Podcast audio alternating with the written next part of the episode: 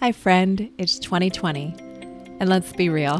If you're anything like me, your life probably feels busy, crazy, and sometimes overwhelming.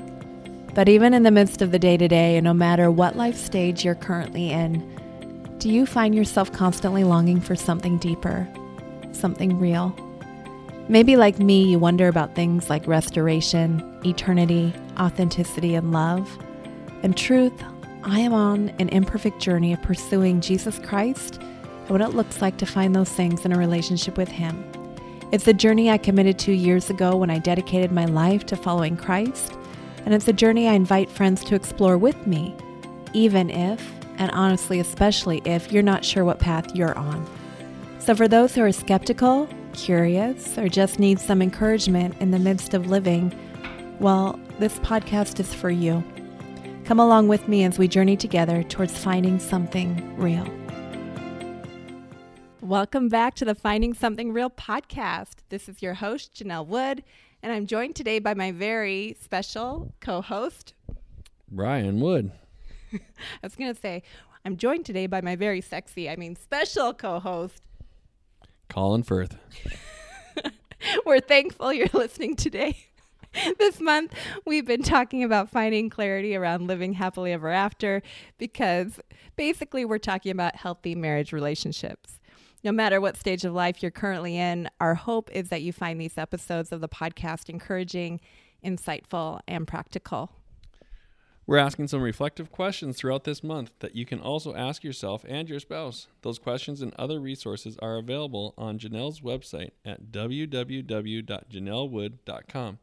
Just look for the section at the top that says Clarity 2020. Today, we are excited to be interviewing guests who have been married for five years. They are raising three young men and three young women. They are passionate about the Lord and each other, and we are so excited to welcome Patrick and Brandy Strode to the Finding Something Real podcast. Welcome, you guys. Thank you. Thanks for having me. Thank you for taking the time to meet with us today. We're super excited to chat with you. Um, so, when we first met, which I think was almost a year ago or so, not quite a year ago, I remember that you may have introduced yourself as the Brady Bunch. Is that right? we may have, yes. For those who are listening, would you mind telling us a little bit about your story and who you are? Um, well, we have been married for five years now. Um, we are a um, blended family, and we have three boys, three girls. I brought in three girls and one boy to the family, and Patrick brought in two boys to the family. We met through a friend, I think, and then he served within the Navy. And um, his friend Roxanne in the Navy, we both were friends with her, and she introduced us. She just sent me a message one day and said, I have this guy I think I want you to meet. And, um, and I asked, Is he cute? And, and she said, Yeah, I think so. And so she sent me his picture, and he was good looking. So I said he couldn't start messaging me. And so that's how we met. So, what did you think of her when you met her for the first time? Well, when I met her for the first time, I met her um, through an instant messenger message. I was actually out at the beach, and um, it's an, not a, a typical way to meet somebody. Yeah, it was a very unusual way to meet someone, um, but she lived near Cincinnati, Ohio, and I was out at the beach at Westport uh, one day with my sons, and um, uh, post getting also getting a message from our mutual friend Roxanne as well. I think three or four weeks had went by, and then out of the blue, I got a, message from Brandy Bays Griffith at the time, and um, just from there, um, we just started messaging each other, and, and right away it went from um, basic communication to um, some pretty deep deep stuff, and um, what that was pretty great to have somebody um, really that I, would never met before share some similar uh, pains and joys um, and really just at a safe distance as far as just it was just a personal yeah it was just a great time to get to know somebody um, quite a ways away um, a very honest conversation um, had started that day and just continued through throughout the summer and that was in june of 2014 How long did you guys know each other before you got married? Forever. A really long time, six months, maybe. Yeah, right. we were married within six months of s- first starting to talk. Wow. So, what is it that you love the most about each other? For me, he's one of the most selfless men I've ever met. Um, just continually sacrifices, continually thinks about what I need or what I want or what the children need or what the children want and constantly thinks about how can I meet those needs? How can I help with this? How can I help at home? And just the selflessness, I was completely blown away by how selfless he can be. Well, she's smoking hot, so that was. somebody had to say that first. So. Uh, she, You get points for that, I bet.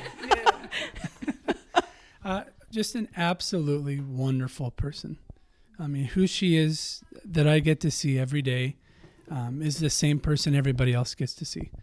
She is very selfless. She's a very considerate person. Uh, to say she's a great mom really is an understatement. And she's taken on quite a bit. We have six kids, as you mentioned, together. So there is no slow day when it comes to parenting. So the fact that she can keep up like she does every single day is a superpower. Um, there really isn't anything I don't love and admire about her. what are the ages of your kids? You want me to answer this? Or the age range? How about the age range? Our, uh, we have six kids, and they range from ages eight through seventeen. Wow. So, what do you believe are the most important things to consider when it comes to choosing a life partner? I think it's really important to have a standard before you even meet somebody, like just to have a general idea of it's really important for me to have, you know, X, Y, or Z in a man and not necessarily shallow things or anything like that. Is um, his relationship with God? Is it really sincere? Does he have a true, um, strong relationship with God? And if there's um, any red flags you see beforehand, like take note because I think it's really easy to ignore those when you're dating, but they usually become big things later on. And for me, it's just the relationship with God and then the character and see how they are with other people and if they're the same people in every um, area of their life. No, I, I agree. Um, absolutely, for myself and getting the the chance to get married again. Uh, prior to meeting Brandy, I was pretty content being single. Um, I, I guess it's because I was single for a few years, so I thought, well, this is how it's going to be primarily. But I got the chance to to finally meet somebody, and uh, and walking into that and developing a friendship first, which was great because it was only by um, talking on the phone or skyping or through messaging. It was a pretty healthy. Brandy really says this well, um, but it's really a healthy way for us to get to know each other, and considering as well that we were both divorced and had kids of our own, two thousand plus miles between us, we both had stories that they cross tied as far as experiences in some ways, and in other ways they were completely different. So, coming into a relationship and and thinking about marriage, absolutely, um, we have to be like minded as far as the the basics of the faith. That was very important for me, separated from her, um, and as well being a parent. Um, for me, I, I wanted somebody who was a parent already and it's to no no offense to anybody that is not, but they just understand things a, a little bit different, especially since there was a lot of um, a lot of chaos previous to Mary and Brandy, you know, going on regarding parenting, and I'm sure she can say the same thing.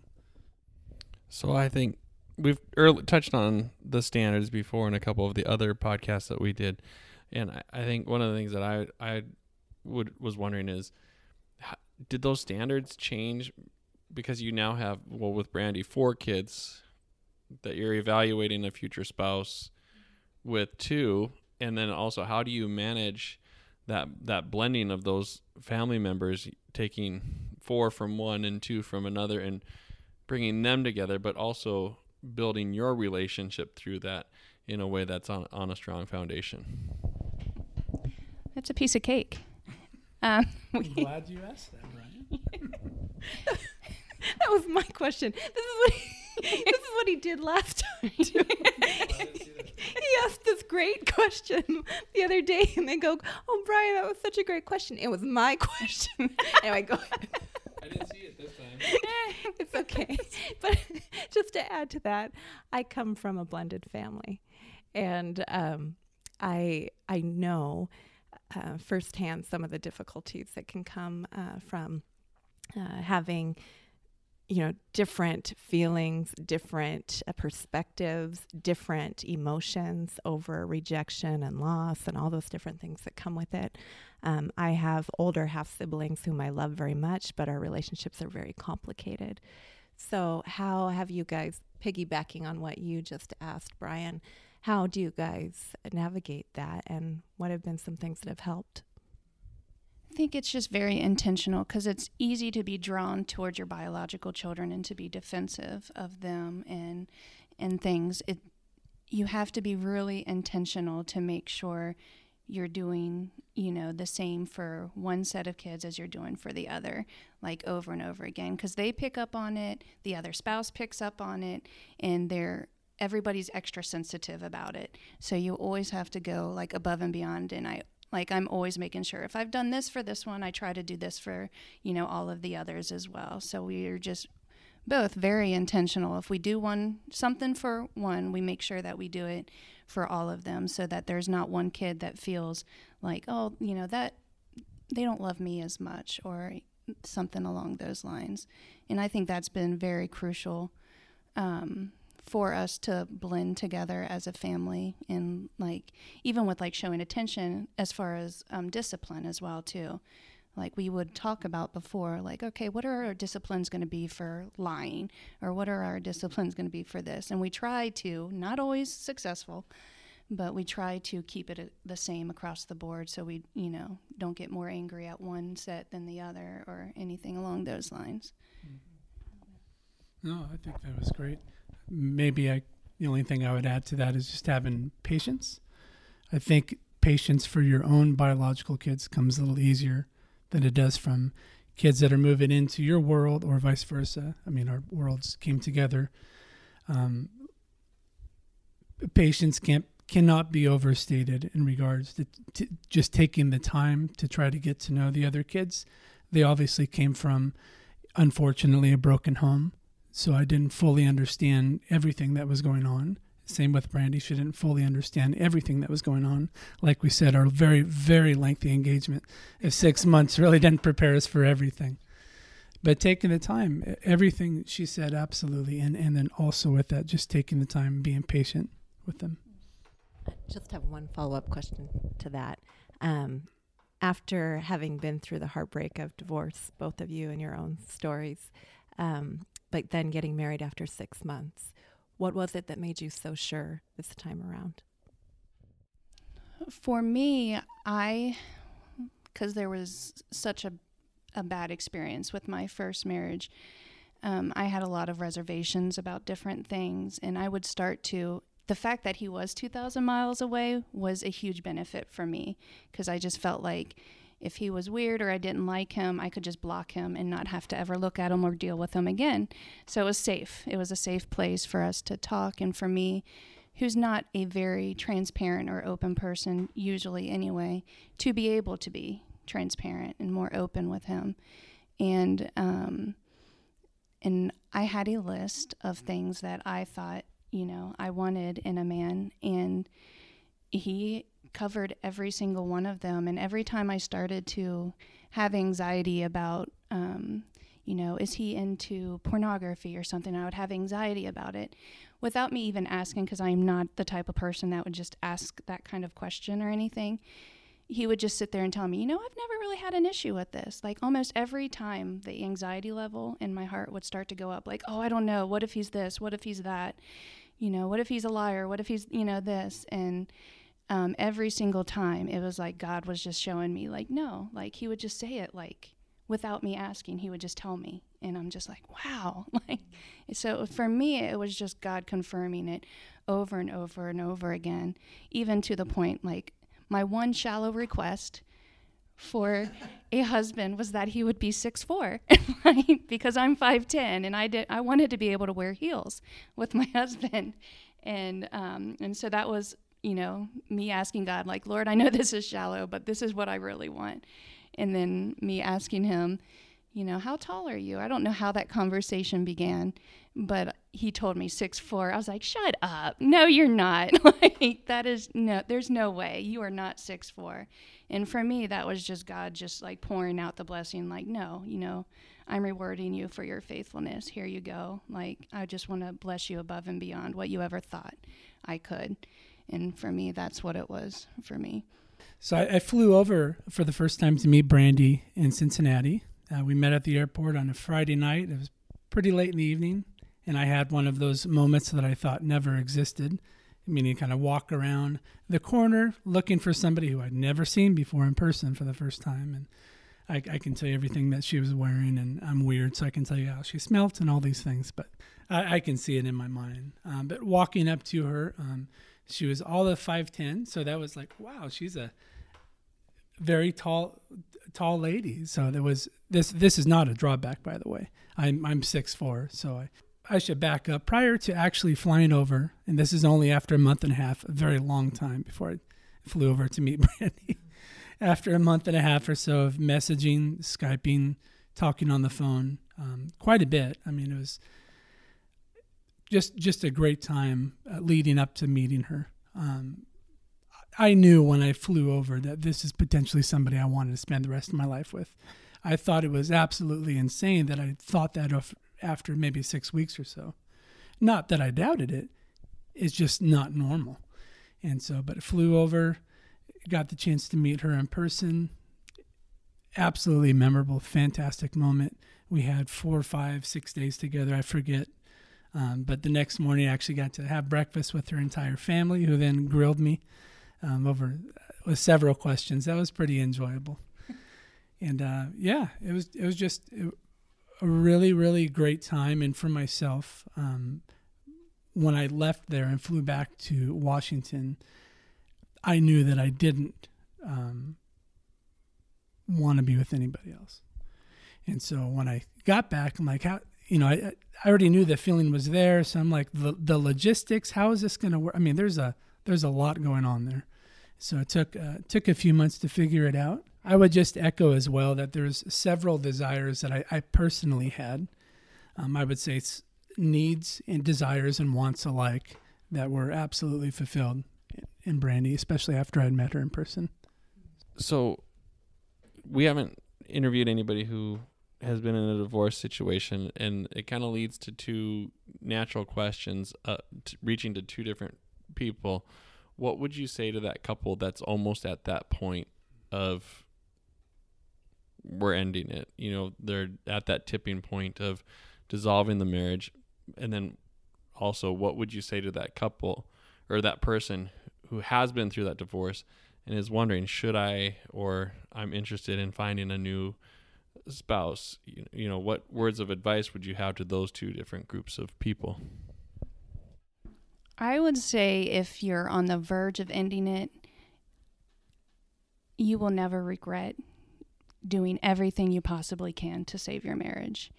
It took me over two years to finally file for divorce from my first husband while he was cheating on me the entire time. And I do not regret those two years that I waited for one second because I can look my children in the eyes and tell them I did everything. I did everything I possibly could to try and save my marriage.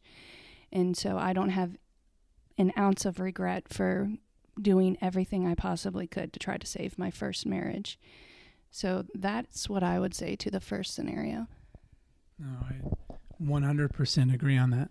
If somebody were to approach me and ask ask about that in regards to any of their marriage, I would say I'm speaking to a guy specifically, and um, this is very fresh for me because I have a, a friend, um, not not around this area, but a friend of mine who uh, their marriage has been on the rocks for a few different reasons for a while, and there's been some encouraging words from him that I, through a phone call in regards to their marriage fairly recently. Um, so that's that's a great thing. But in our conversation, I, I told him to absolutely exhaust yourself.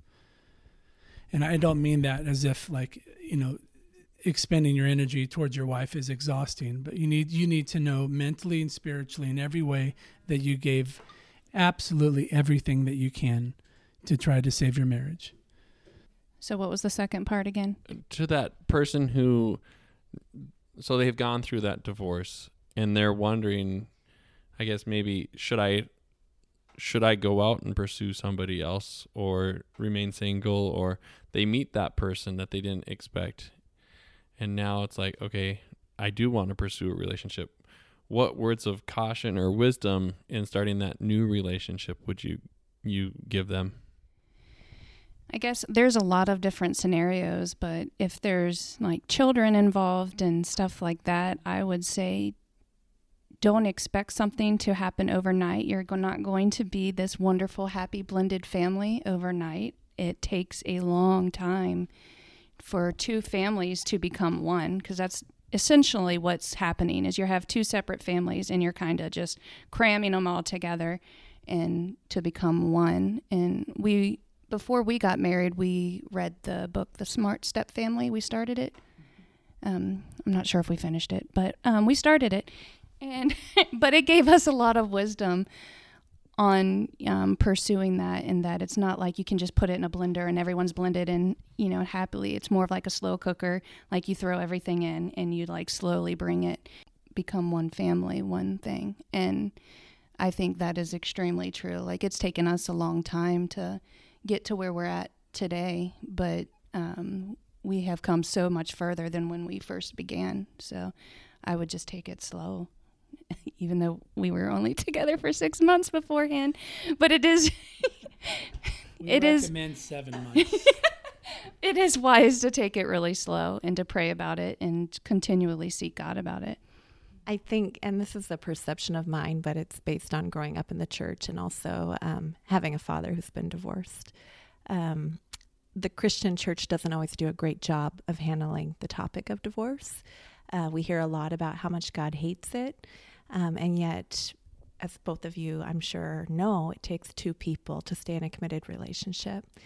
And um, it's it's hard as somebody who has seen what the church can do to people with the stigmas and um, the hurtful things that people can say unintentionally. So I'm just wondering if the two of you could speak to um, any of that, if you felt any of that, or if there's any words of advice you could give to Christians regarding how um, they handle people who've been through divorce, because I believe it's 50% of all marriages, including Christian marriages, end in divorce. So the chances of a pastor talking to somebody who's been through that pain is pretty high.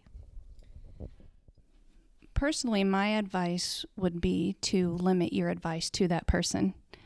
Um, I had a lot of people very involved in my life. I was really close to so many people because I had grown up there since my whole life. And so I just had a lot of really deep roots. And I had a lot of opinions telling me a lot of different things, and it was overwhelming. I had people tell me, You need to divorce him, you need to divorce him. And I had people tell me, No, that's a sin to divorce, you shouldn't divorce him. And like it didn't matter which way I turned, I was going to upset anybody. And so you just have to get to the place of being confident in what you're doing and just, you know, continually praying. I wanted God to specifically write it on a wall. God, tell me what to do. Like, will you just write it on the wall? Will you tell me exactly what I'm supposed to do here? Because then I would feel okay about it.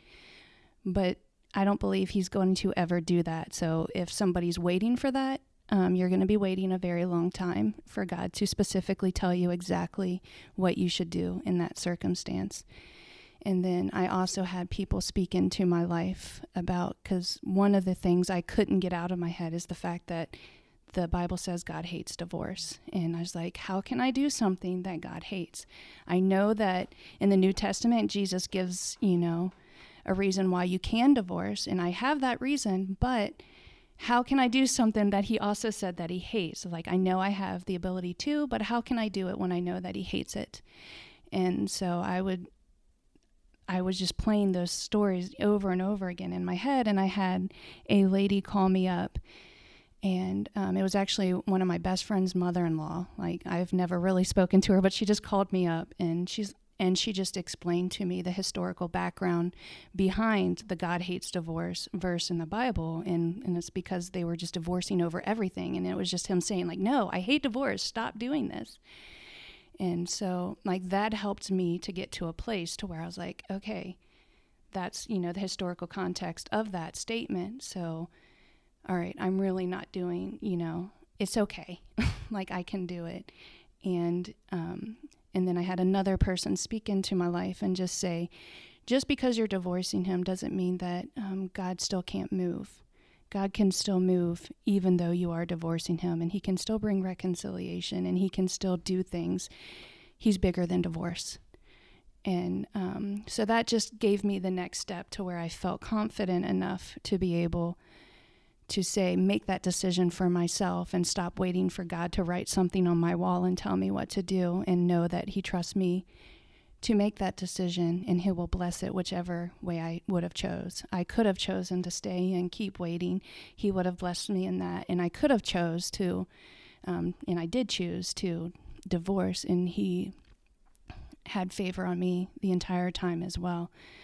So my advice is to never tell the person what they should or shouldn't do, um, and just tell them to seek God and to do what they think is best and to make every effort to fix it if they can. I, I remember early on for myself, prior to getting divorced, I had a, a couple of good friends echo this, but I think it's important to point out that in Scripture that God does hate divorce, but I've never read that He hates the divorced person. So those are two distinctly different things.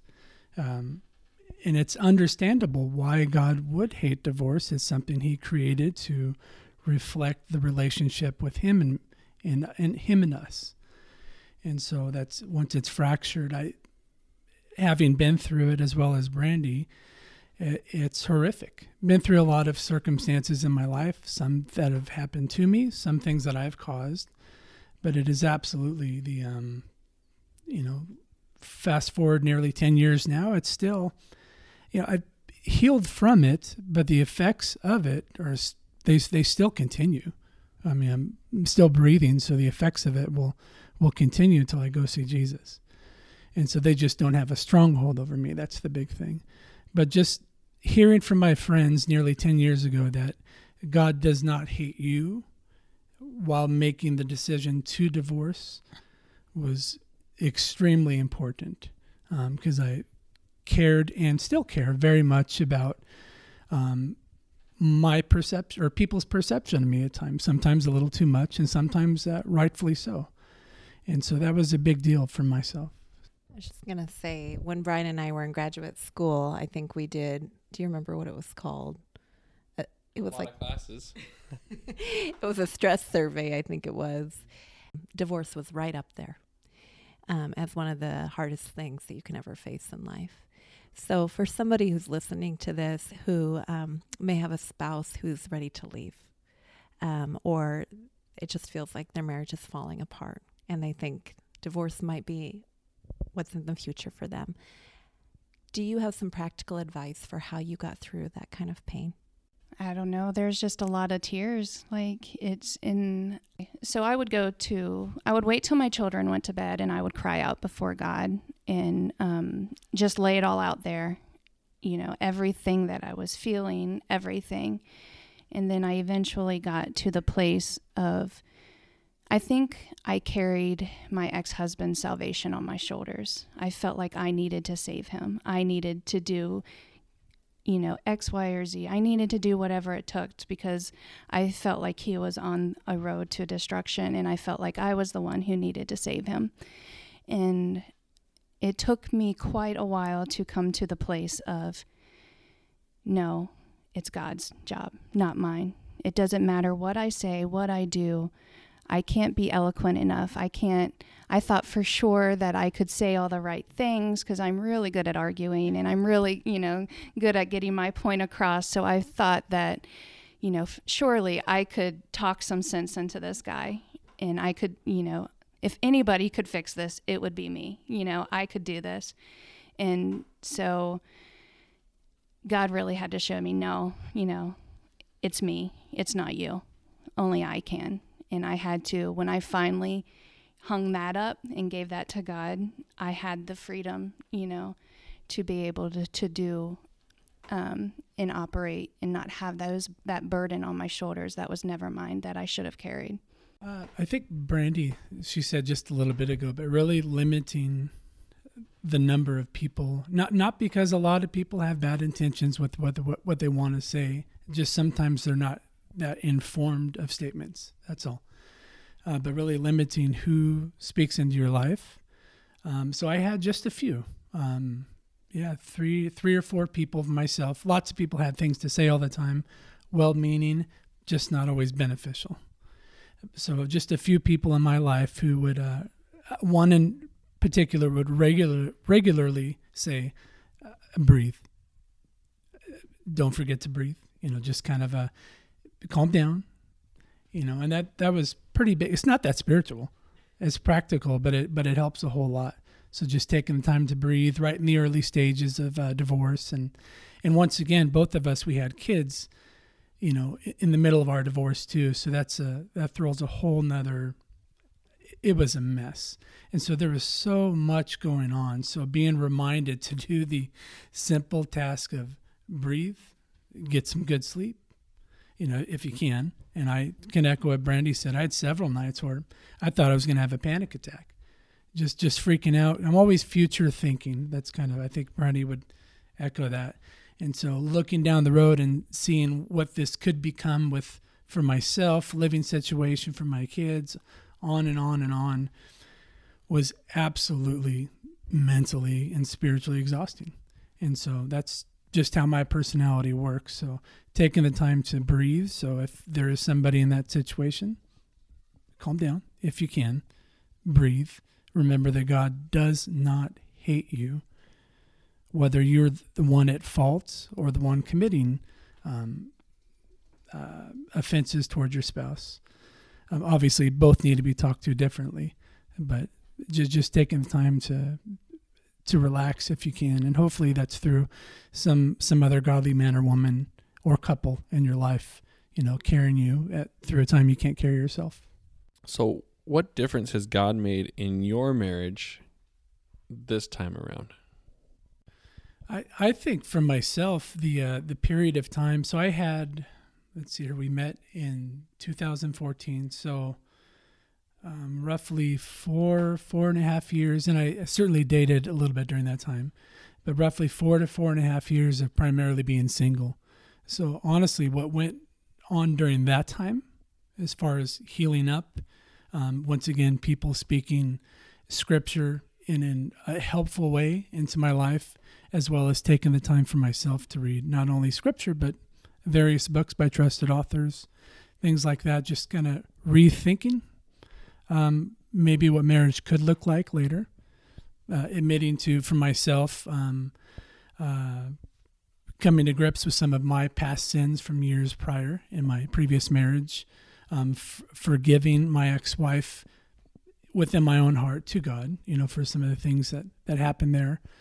Um, so those years prior to meeting Brandy for myself were really instrumental. I think it really helped set it up. It really helps set things up for a healthy relationship to start. Uh, and like Brandy has said, it, it's it's not perfect, but I would say she's probably the closest thing to perfect that I know I can get here on heaven or here on earth.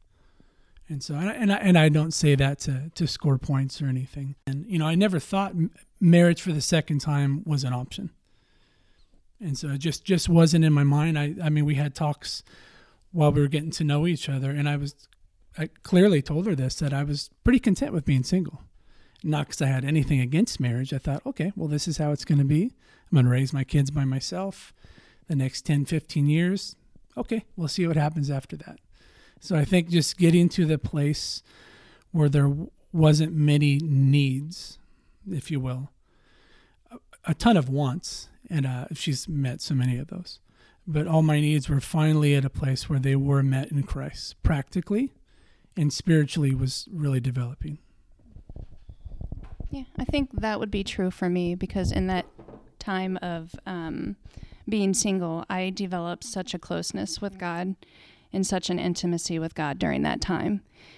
And so I would say my relationship with, with God was better than it had ever been, and where He showed Himself to me and just how much He loves me in ways that I never would have dreamed. Like, I always thought that He answered everybody else's prayers and that He, you know, like I fully believed God can do this, you know, He, and I would pray for other people, but for some reason, when I prayed, I just really felt like He wouldn't. And so he mm-hmm. showed himself to me over and over and over again during that time of like, no, it's you too. Like, I love you too. Like, and I love you abundantly, like over the top stuff. And so for me, that intimacy with, with God was, um, just completely changed me and changed my confidence and just changed who I was as a person. And so I would say that's how it's probably affected our marriage um, now because I'm not the same person I was when I was in my first marriage. So, what do you think of that all too often movie storybook uh, title of "Happily Ever After"? What, what do you think of the idea of that ha- "Happily Ever After"? Oh, I'm not laughing because I think like it's unachievable or something.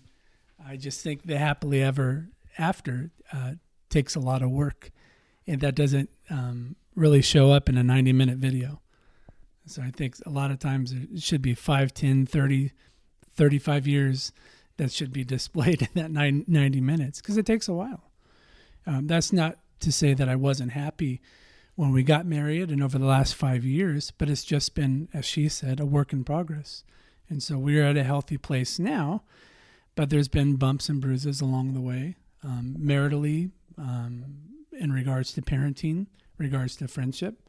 So there's still, I, I remember thinking that I had everything figured out prior to marrying Brandy, like my past sins and um, downfalls or anything about me. It was done. I had years to get it corrected. Everything is just fine. She's got a great guy coming along. Uh, really, this was kind of in my head. I'm so naive. It just hadn't had during those four years, I just hadn't had the opportunity to really, um, well, to be clear about it, to to sin in the same way. Um, and the reality is, we're both sinful, and so that I just didn't. For four years, I didn't have a an outlet to express it as far as a, a partner to somebody. Well, some of those things were still still there. They weren't dealt with, you know, um, properly. Meaning, I didn't, you know, I didn't need to deal with them. I was just a parent and a worker. I didn't have to work through anything as far as being a husband. And so she got the brunt of some of those things, some of my my strong personality, and I think she would agree. I've gotten the brunt of some of those things. If she has any flaws at all, I don't know. Let her answer. Oh yeah, he definitely got some of the my strong personality too. I mean, I think it just depends on the couple if they have, you know, the gumption to put in the hard work and make it happen. Because mm-hmm. our relationship is hard work, and especially coming into a second marriage, it's a lot harder than a first marriage because you've got so many more dynamics and so many more things to fight about than you do when you first get married, you know, the first yeah. time. So there's a lot of stuff to work out, like especially the second time around. And I did not even have the faintest idea of how hard it would be.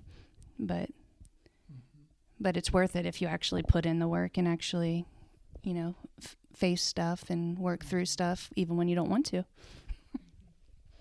I don't think no matter how long how long the engagement process either you can get everything figured out. Whether it's six months, seven months, you know, or two years. I don't understand why people wait that long. I'm just saying. But but uh, I don't think there's a time period where everything can get worked out. But the there's certainly I think you guys would agree there are big issues that certainly do you know, our faith, uh, like minded in our faith, fairly like minded in our, our parenting. Um, how would we handle finances? How would, how would we handle school? Those, those are things we had to consider. Um, not everyone who listens to this podcast are believers, um, but the Finding Something Real podcast is about a journey towards restoration or redemption, eternity, authenticity, and love. Um, and I, as a believer, believe that those can really only be found in Jesus Christ. Um, which of those four gifts that we can receive from the Lord um, stand out to you the most in your marriage right now and why? I, I would say for myself, uh, redemption. So there's certainly um, referring to getting divorced. Um, when that happened, it overshadowed everything for a certain amount of time. So therefore, I did not feel like anything um, could be redeemed. And uh, which is sad too, from myself having been a Christian for quite a while, that I thought that I was going through something that was unredeemable by God. He had proved himself time and time and time again prior to that in different ways. No doubt this was the biggest thing of my life to be facing. I really am uh, daily, weekly, monthly, all throughout the year amazed at the fact that God has brought this full circle and redeemed uh, personally my entire life in who I have as a partner that I get to be with until I die. And the fact that my boys get the privilege of having somebody as committed as Brandy in their life it, it's just it's still so crazy just to think of you know looking back for either whether it's five years in our marriage or the last 10 years of trying to find my footing in some ways. The fact that god can redeem anything uh, it's amazing. I would say redemption probably as well but really i could say all of those um, are vital but for me personally, it would be redemption because I remember when I was going through the divorce, I posted a scripture above my bed. I did a set of paintings above my bed that I made in.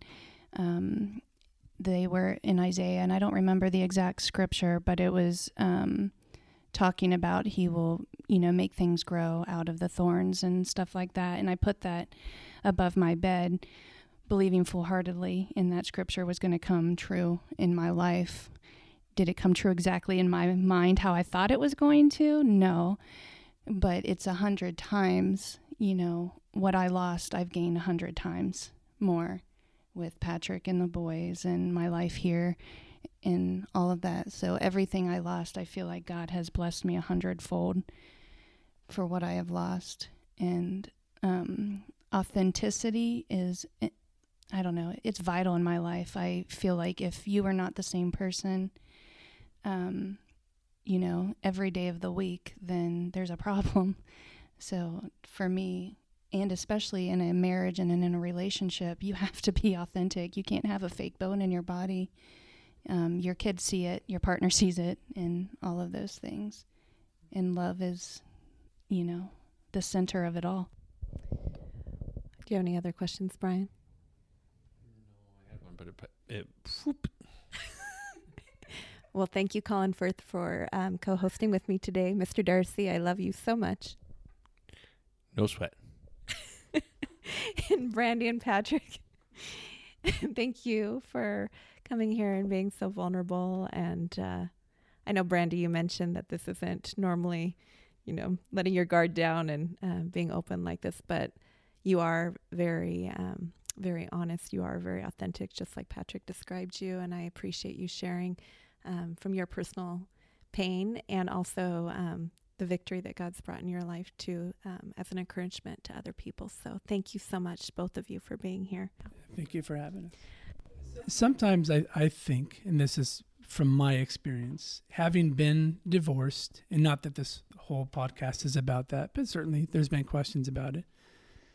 Um, you tend to think that you really have nothing to offer three, four, five, ten years down the road if you get married again, or even if you stay single. This was is probably the first time outside of a one-on-one getting to know somebody conversation, taking the time, and um, obviously it's on a podcast, but taking the time from a couple who, in a short time, we look up to it's it's nice to feel like even though we've been married for just five years and coming out of a broken relationships prior to this, that we have something to offer as a as a couple. So for me, I'm not. I'm pretty sure Brandy can echo the same thing, but for myself, it's huge. For, for the longest time, you know, I didn't talk to a lot of people in depth because it never felt like there's anything to offer. You know, everything was shattered from the past. So, what possibly can I say to help somebody else? So, from myself, just to you guys, this was a little nerve wracking driving over here, not knowing what you're going to ask, but it's a very, very affirming for myself and who I am as a man of God. Well, um, just to add to that a little bit, um, you both love the Lord very much, and it shows. I think when Brian and I were talking about who we wanted to interview for just these four weeks, um, you were one of the couples that made the list, right? And it's not because of uh, your past, it's because of how you're living it out in the present, your faith and your love for each other.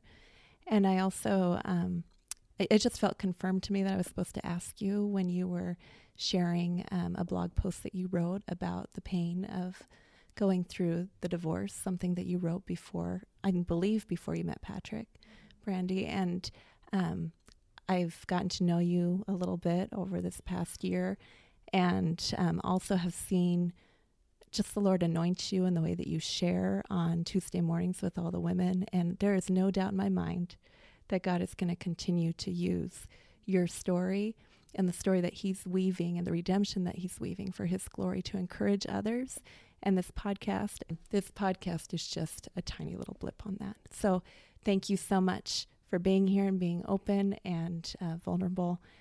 Praise God. Until next time.